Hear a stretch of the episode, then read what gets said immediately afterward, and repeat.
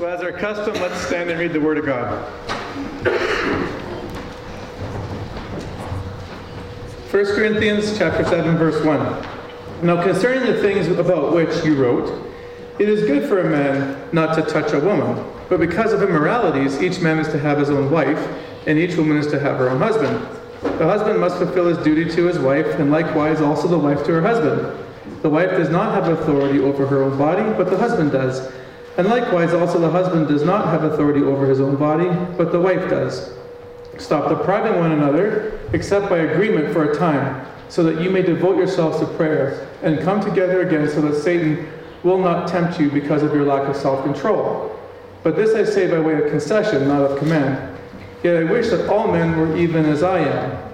However, each man has his own gift from God, one in this manner and another in that. But I say to the unmarried and to the widows that it is good for them to, if they remain even as I. But if they do not have self control, let them marry, for it is better to marry than to burn with passion. Let's pray. Lord, as we read 1 Corinthians 7, we're going to find out as a church that the issues 2,000 years ago and the, what was going on in the church then and their culture is very the same as it is today. And as uh, Solomon wisely said, there's nothing new under the sun. And so we look to you for guidance and wisdom as we hit our third sermon in this series on marriage and divorce and remarriage and even singleness. And we just look for your wisdom and how to appropriate these truths to our own lives as we work through these issues as a church and as people from the community come into our building, Lord, that we know how to help them if they're facing really hard situations.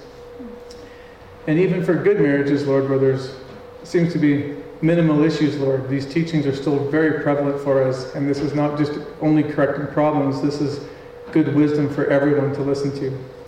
And none of us are exempt from these truths. This will touch in everyone's lives. So we're looking forward to your Spirit speaking to all of us today. In Christ's name, amen.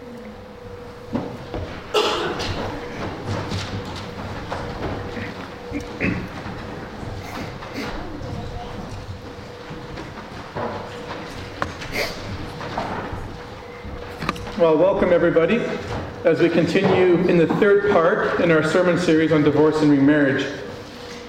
Uh, before we begin to look at the specifics of our passage today, though, I want to give you a bit of background on what the Corinthian church was like in the days of Paul. Corinth was a port city located on the coast of Greece. Uh, I looked on the map last night just for interest. It's 83 kilometers exactly on Google Maps from Athens to Corinth. Uh, by today's transportation modes, one hour drive in the car.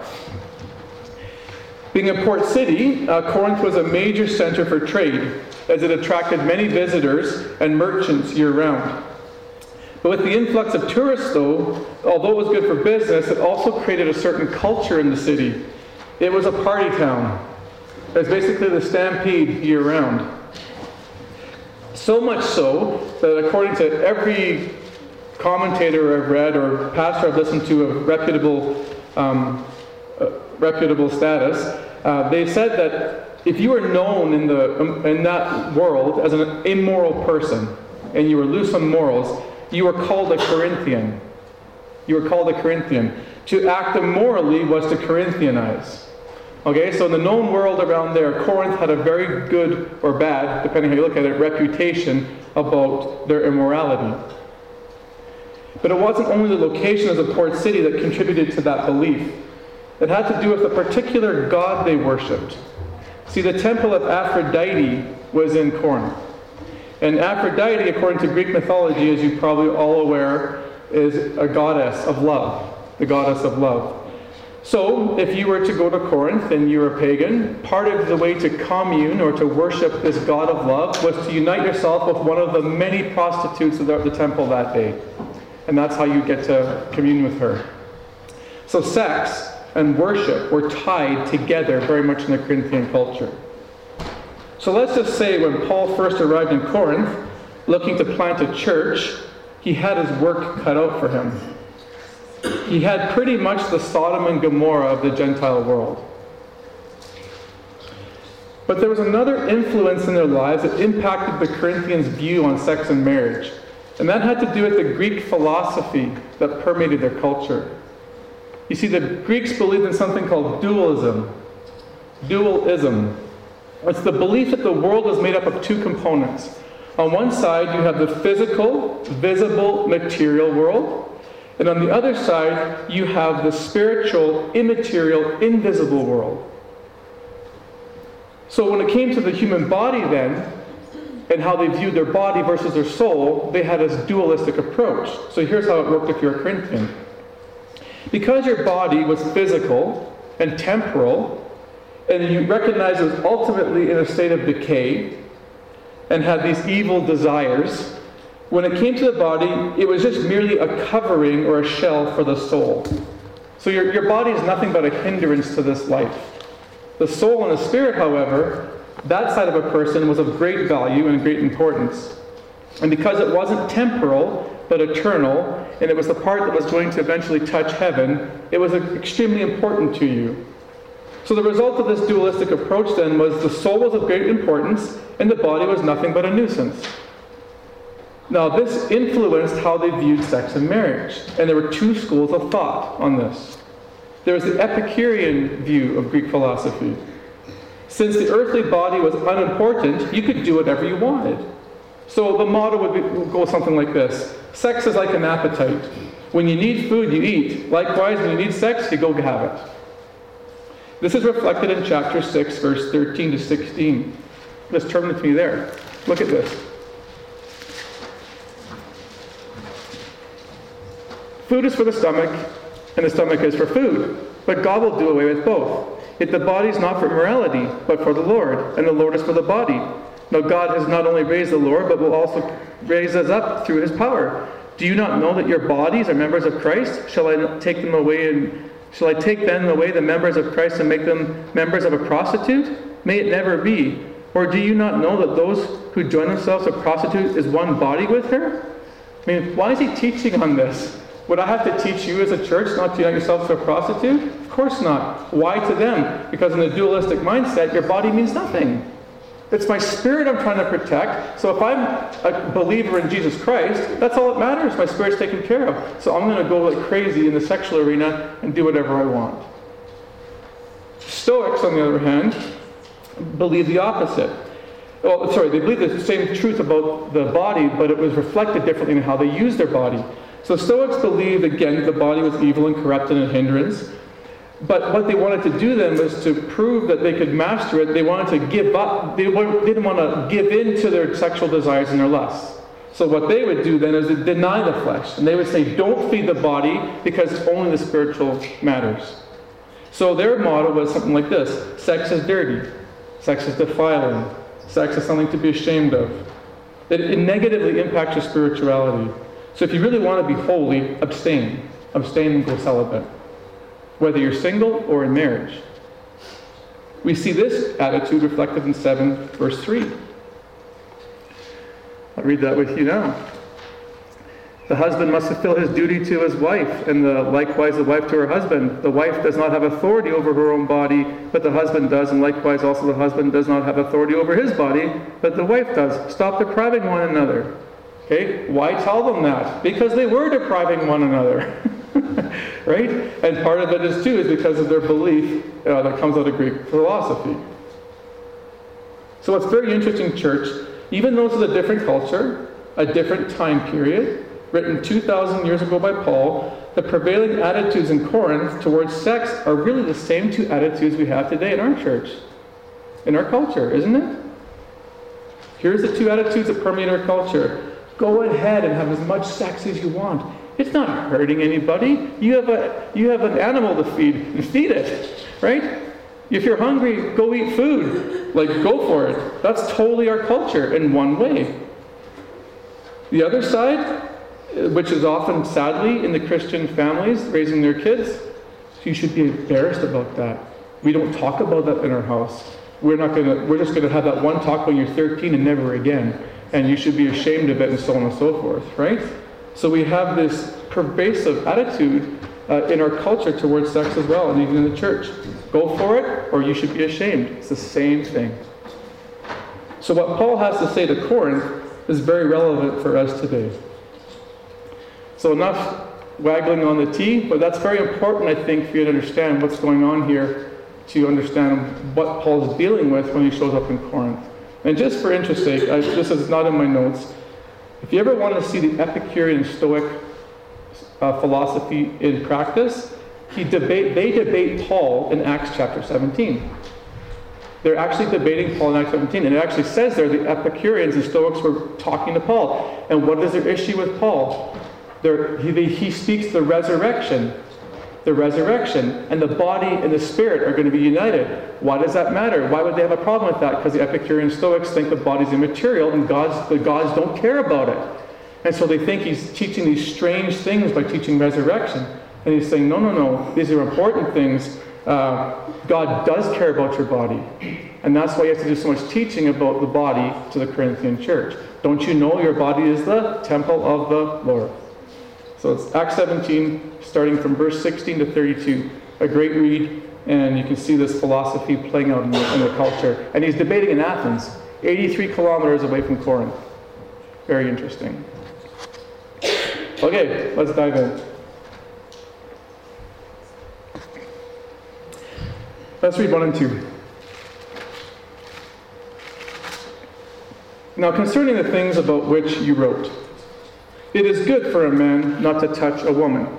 But because of immoralities, each man is to have his own wife, and each woman is to have her own husband. The first thing we need to establish here is what did Paul mean by it is good not to touch a woman?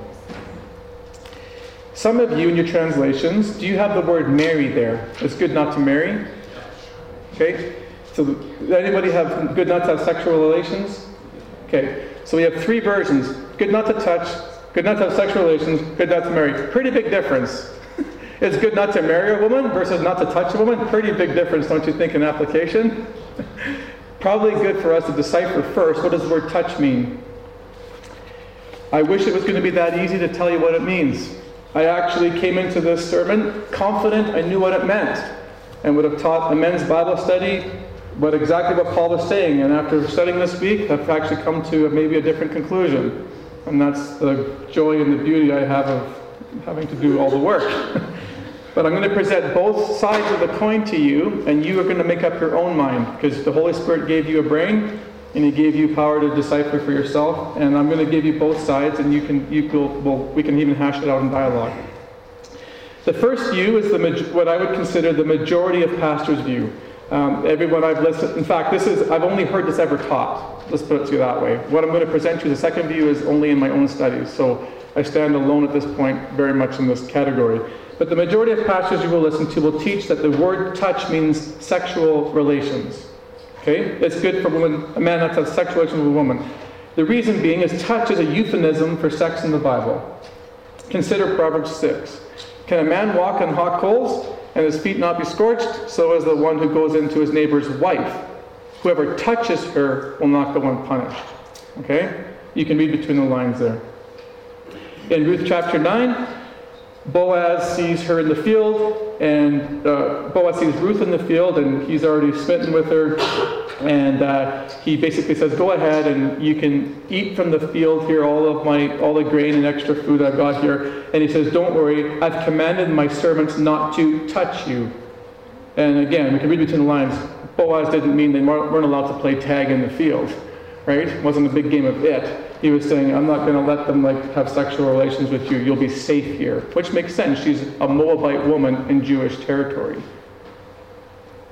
She's a foreigner.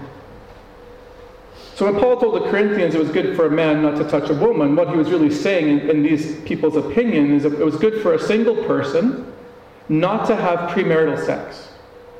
It was good for a single person not to premarital sex. And some of your translations lean this way. In other words, they were saying this it was good and right then for a person who was single not to have sex, meaning a life of celibacy was okay to choose. It was okay to be single, it was okay to be celibate, that was okay in God's eyes for the kingdom.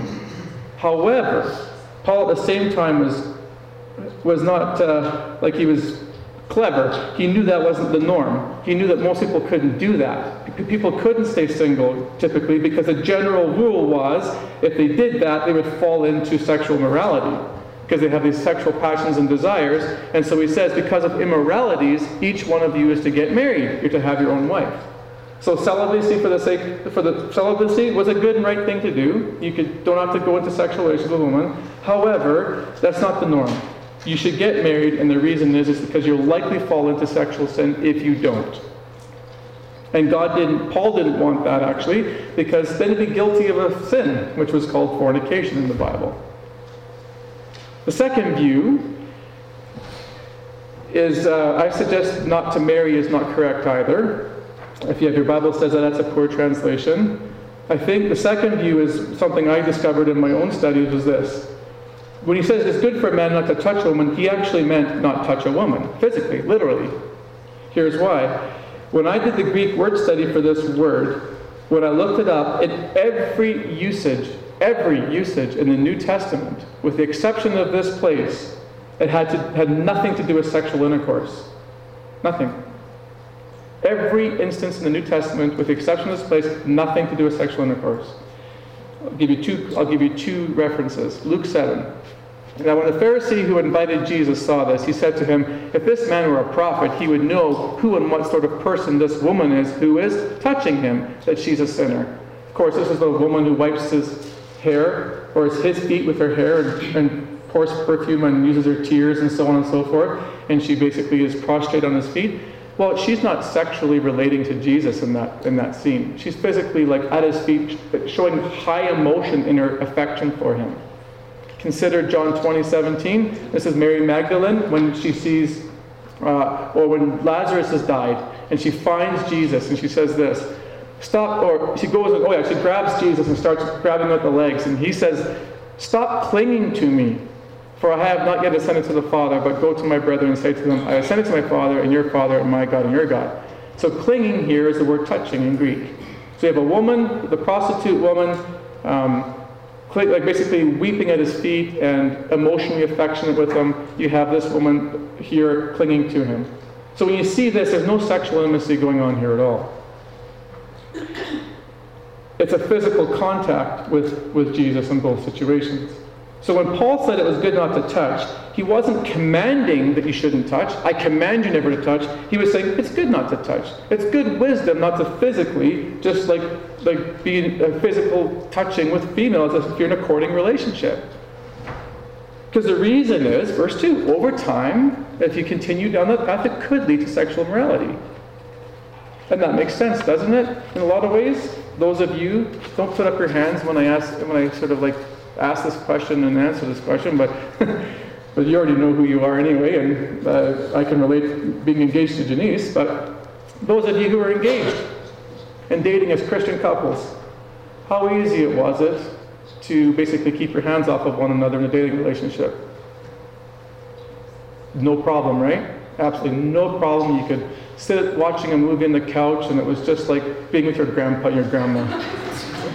right? Of course not little little hold of the hand, little arm around. Next thing you know, getting closer. Next thing you know, the movie, you forgot what it's about, you're laying down. Next thing you know, you might be kissing on the neck. And next thing you know, oh my goodness, the touching went. How do we get in this situation?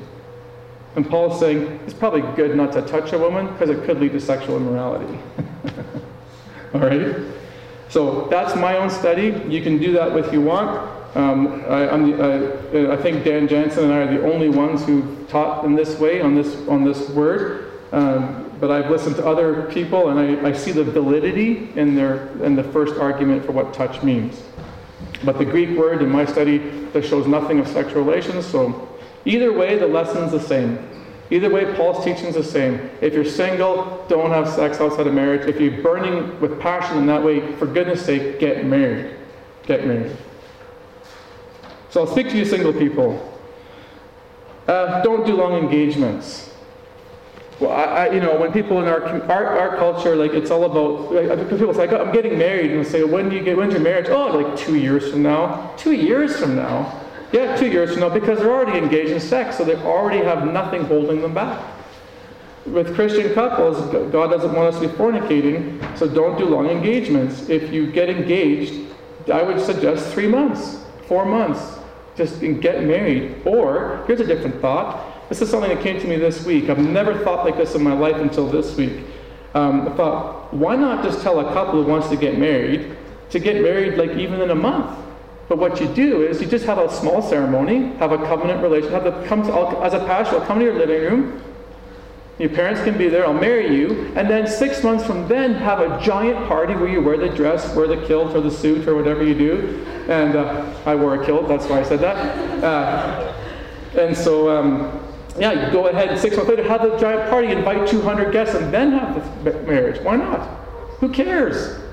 For, for the bride, especially, all, the guy the guy doesn't really care. It's the girl that really cares. She wants to be seen in a beautiful dress and have all her friends and family there. So what I'm saying is, if you can still look beautiful, have that day in the park, and uh, but still present yourself with no option for committing immorality.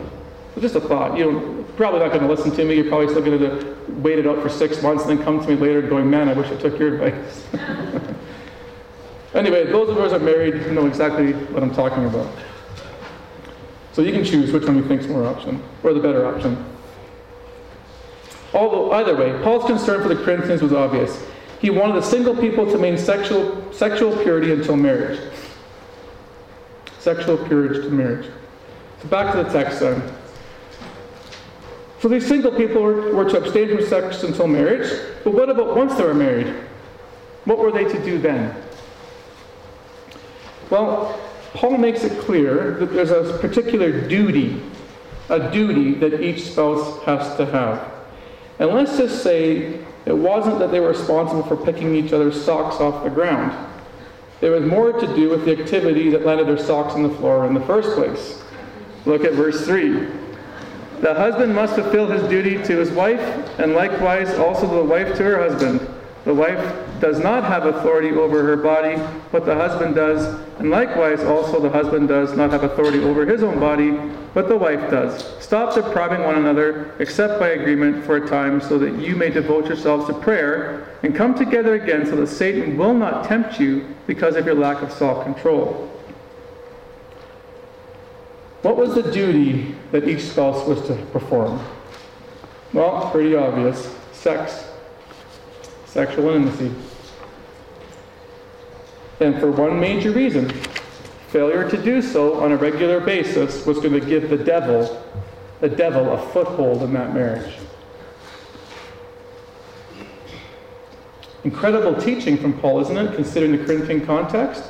See, they thought that with, by withholding sex in the marriage union, that sex was a that, that was a godly thing to do. To protect the spiritual and deny the flesh, what a godly, holy thing to do. Somehow elevated their spiritual status by denying their fleshly desires. Paul says this not only are you doing what is ungodly by withholding sex, you're actually, you're actually in agreement with Satan when you do that. So you're actually on the devil's team when you do that. You're not on God's team when you do that. That's incredible teaching. Furthermore, Paul says to them, you need to change your attitudes towards how you view your bodies within the sexual arena. He says, you know, you might think that you have full authority of your own body and you're an individual and so you have the right to do what you want. Actually, I'm flipping this on you. Your spouse has authority over you.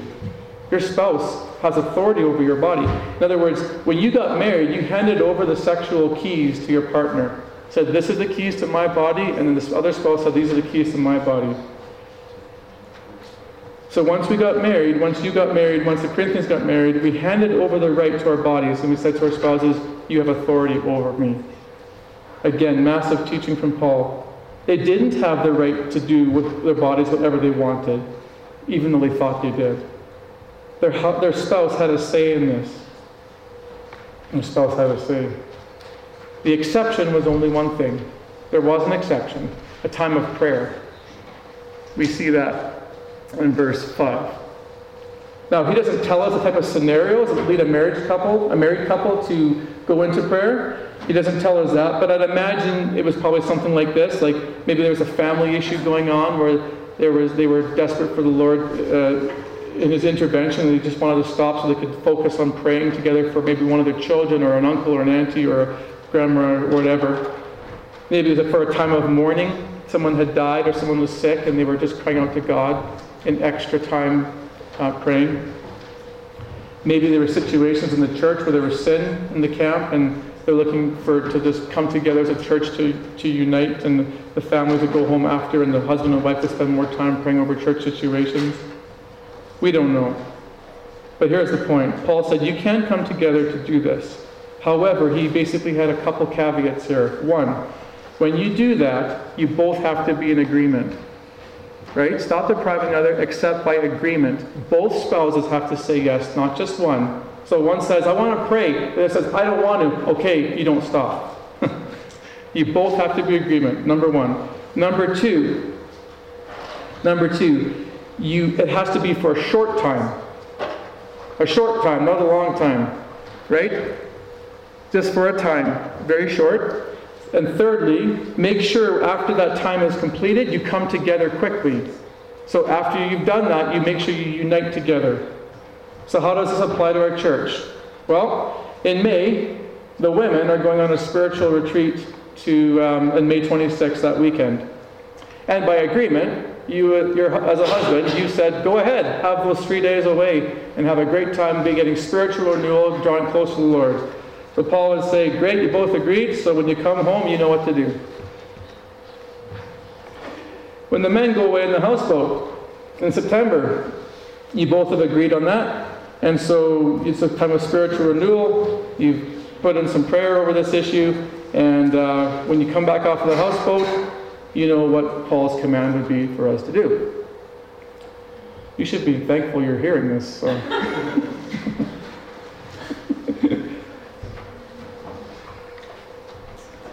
least some of you are thankful anyway. But in all seriousness, we need to take Paul's instruction to heart. Because the area of sexual rejection is a tremendous source of pain. Tremendous source of pain for so many Christian couples. So many Christian couples, this is a tremendous source of pain. And not just for one reason, it's multifaceted, so I can't get into all the reasons. I mean, perhaps though there's some reasons like this, like there's been phys- there's been sexual abuse or or other kinds of abuse in that child's life, and so they grow up and they come into a marriage situation and they're dysfunctional sexually because of the abuse they suffered as a kid. Often, because of marriages, uh, when they fight, there's a lot of unforgiveness and bitterness between couples, and unforgiveness breeds breeds basically rejection because you don't want to be emotionally connected to your partner, and unforgiveness is a barrier to intimacy. Also, shame based thinking from being raised by our parents. They basically raise us either verbally or non verbally with cues that sex is something to be ashamed of as a Christian. And we do, uh, as parents, we can do a bad job often with the way we raise our girls and boys and the way we make them uh, think about and approach sex. And so we bring those into our marriages. So for example, we've been told your whole life, you can't, you can't, you can't, you can't, you can't, and then you get married on your wedding day, and all of a sudden you can. But you have no idea what what's going on emotionally because you've been, all you've been told is no your whole life. As opposed to being helped through what God actually wants you to do and how to think about it. We, we are to prepare our, prepare our children as, um, as parents. But these are all the kinds of issues that, that can, can play into this area of rejection. And here's the thing the Lord doesn't want us to have, a, to have the devil have a foothold in our marriages. And it sets the table for a spouse to go after means of fulfillment. If you're not getting this regularly, you will go after another person for that means of fulfillment or another thing. So for a man, this is general, I know it can play out both sides.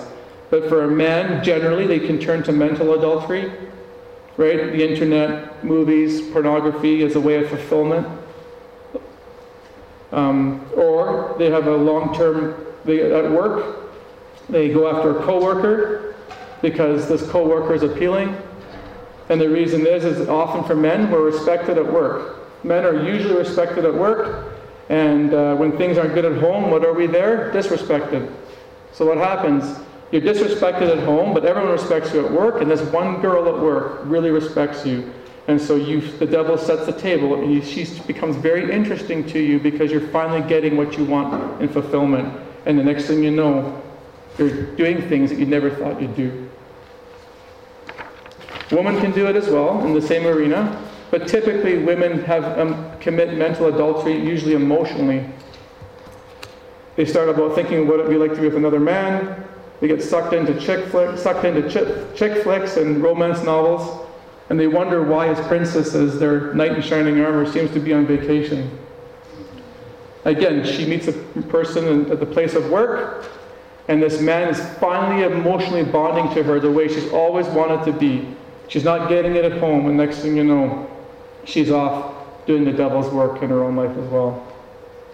And I can keep going on this, but for the sake of time, we can move on and talk about that more in dialogue if you like. So again, Paul's saying, don't be like that. As Christians, make sex a regular part of your marriage. Don't give the devil any temptation. Don't let him set the table in anywhere of temptation for you guys to fall. So, in continuing on with this, then, let's read what Paul has to say now in verse 6 and 7. This is what he says But this I say by way of concession and not of command. Yet I wish that all men were even as I am. However, each man has his own gift from God, one in this manner and another in that. When Paul said, I wish that others were like me, he wasn't saying this. He wasn't saying that they, he wished they were all people like him and that they were going to live a life of celibacy. His point was this that they were, he wished they were like him in terms of having the gift of celibacy from God.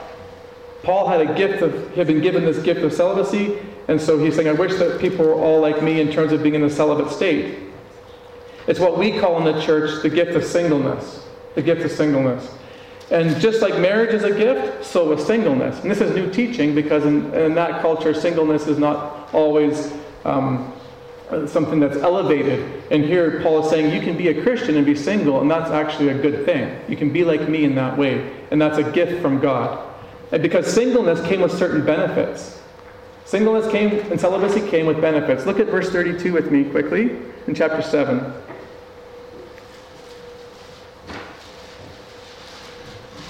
But I want you to be free from concern. One who is unmarried is concerned about the things of the Lord, how he may please the Lord. But one who is married is concerned about the things of the world, how he may please his wife and his interests are divided.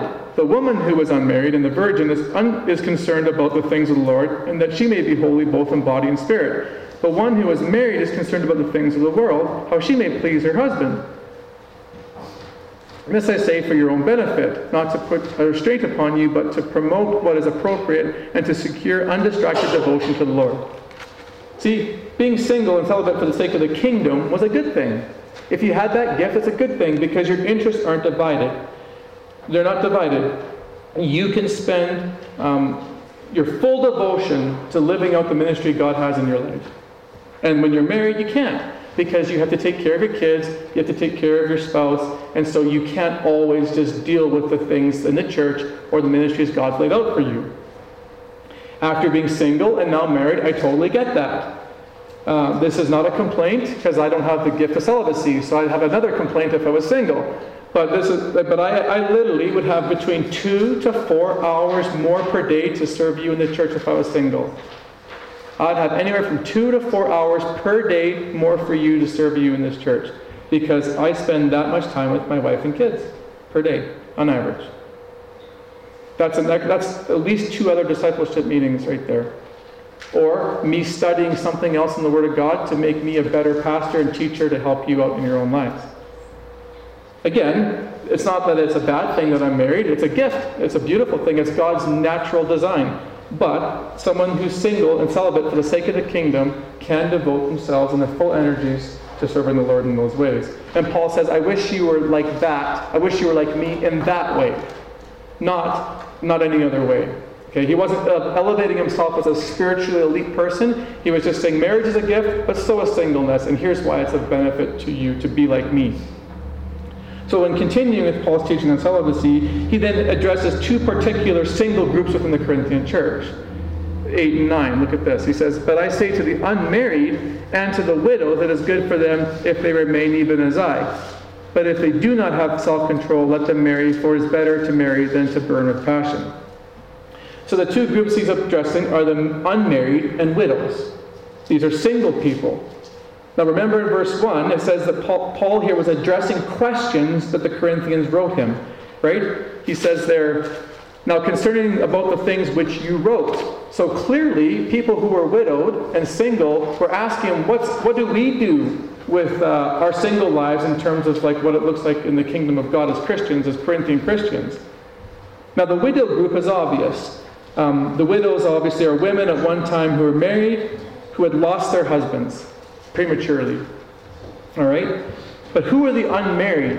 Who are the unmarried? And this is a debated question. And I'm going to present to you what some people think, and, I, and I'll tell you who I think they are. And I'm open to more teaching on this. But I have a hard time defining exactly who these people are. But I'll tell you who I, I'm pretty confident to say that they, they're, they're not. Here's who I think the unmarried here are not. They're not single virgin people. Now, you might think they are, but they're not. And here's the only reason why. Look at verse 25. He says, Now concerning virgins, I have no command of the Lord. Look at 34. Here's a slam dunk. And his interests are divided. He says, The woman who is unmarried and the virgin is concerned about things of the Lord. Why did he put unmarried and virgins in two separate categories if they're the same thing? Why not just say, now to the to the unmarried or to the virgins, I, I say this, or there's a command here. He distinguishes between unmarried and virgins in verse uh, 34 intentionally, and 35. And in 25, when he says, concerning virgins, I have no command, he's speaking to them now as a separate category of people as previous, because Paul's dealing with questions, so he's addressing group A, group B, group C, group D, and so now he gets to virgins near the end of his section here. So to me, that only leaves two groups. That only leaves two groups. Widowers, male widows, right? Widowers, and that would make sense in context, but I say to the widowers and to the widows, right? Or it could be single non-virgin people. People who have like like who have like you know were they may be 26 years old and had three or four partners in their life, but they've come to Christ and now they're living a life of celibacy for the sake of God. And so he hasn't addressed them yet because they don't have the gift. so now he comes and says to these people, the unmarried being single vir- or non-virgins or, or widows, what their command is to them. Now, John MacArthur uh, says that he thinks they're divorced people. They can be divorced people. Uh, I, I can see why he says that, but I would suggest they're not divorced people only for one reason. In verse 10, he starts giving specific instructions about divorce and remarriage. So to me, to me, just contextually, he's going into that category later on. But he may be right. But again, I think the context to me suggests more the other two categories. But again, you got the Spirit of God and you're thinking people, so that's what it is. You can make up your own minds on that. But regardless, the instruction is very similar to verse 2. Verse 2 to the single people. He says, if you're unmarried, if you're single and you're widows, stay like I am. Again, because you can serve the kingdom of God and be fully devoted. However, if you do not have self control in the sexual arena, please don't try to fight it. Go and get remarried. Get remarried because you're not, you're going to, I love the line here, you're going to burn with passion. Like a picture of an imagery with a guy like basically on fire. His hormones are like so enraged, the guy's like literally on fire. I mean, that's kind of like, you know, well, you guys and girls know what it's like to burn with passion and uh, different areas and times of your life. I won't have to get into that. Usually when I go down those trails, I get into trouble and have to apologize the next week, so I better just keep my mouth quiet while I'm ahead. but um, yeah, so here's what he's saying. It's the same, same uh, instruction that was the single people um, in verse 1 and 2.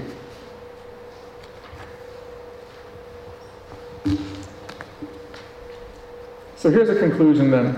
Let's go back to the two Corinth- the, the Corinthians' views on sex. One, deny the flesh because it's spiritual. Two, engage in the flesh because it's spirit because it's, it doesn't matter. You're, you're still spiritual, right? Look at Paul's answer now. How he basically says to both groups, "You guys are both wrong.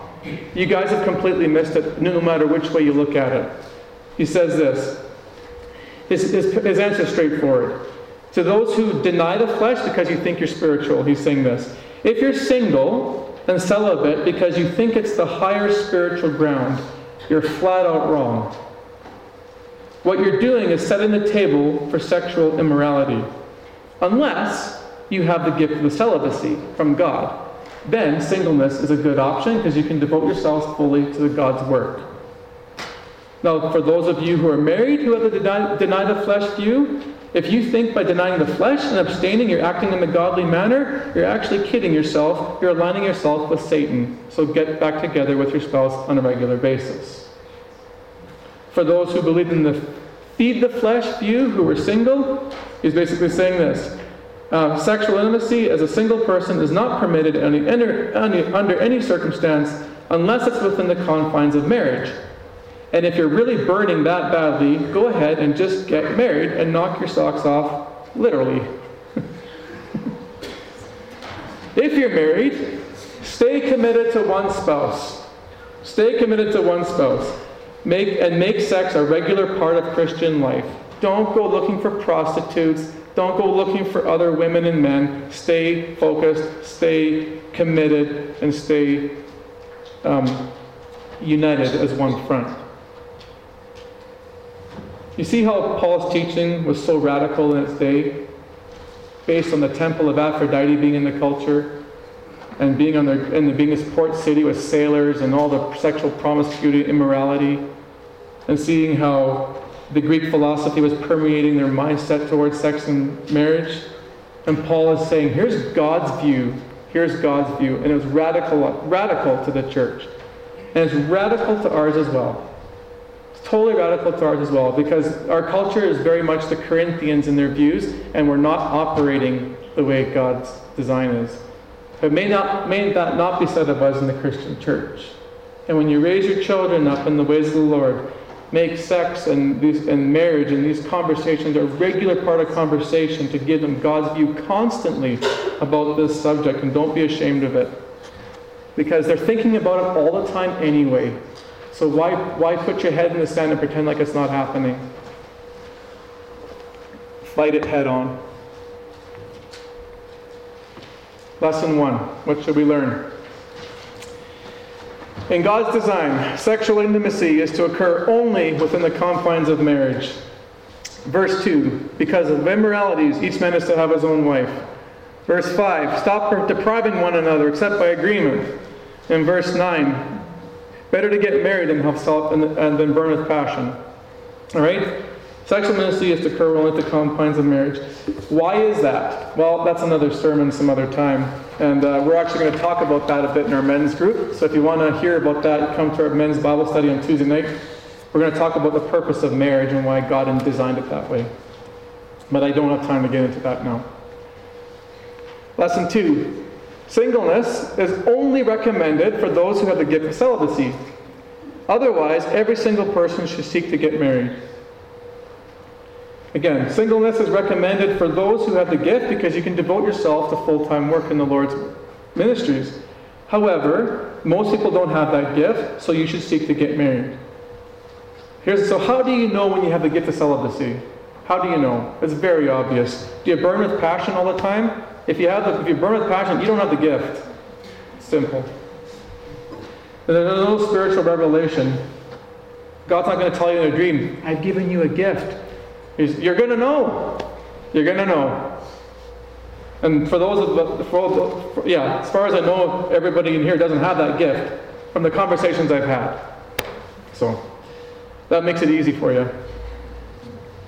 But if you do, don't don't not heed Paul's instruction because maybe he has a plan for you that he, you could devote yourself to the full-time ministry and well not necessarily as a pastor but full-time ministries that god has in store for you.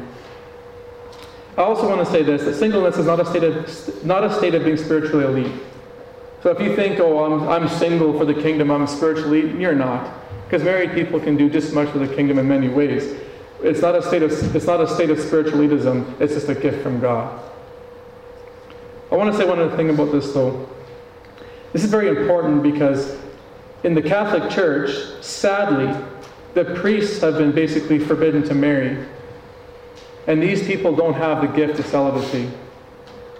The reason why the Catholic priests get into so much trouble is they burn with passion. The problem is they go after little people often a lot to fulfill that need because they know they can't have a real wife. And so if the Catholic Church would just heed Paul's instruction, they would eliminate half the moral problems they have in the church. Lesson three. The advantage in having a gift of celibacy is that it allows the person to devote themselves fully to the Lord's work with no distractions. I've already mentioned this in different ways, but it's really funny in verse 28. You got you got to hear this. Paul's like a straight shooter. Listen to this. If you marry, you have not sinned, and if the virgin marries, she has not sinned. Yet such will have trouble in this life, and I'm trying to spare you. that's Paul, that's not me.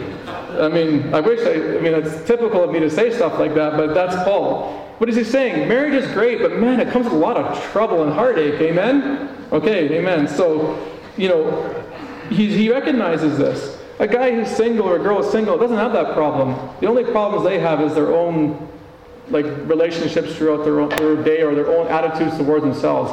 But they're not trying to deal with stuff at home. Okay? So there is an advantage to being having this gift. Lesson four. With the exception of an agreed time of prayer, regular sexual intimacy needs to be maintained as part of every Christian marriage.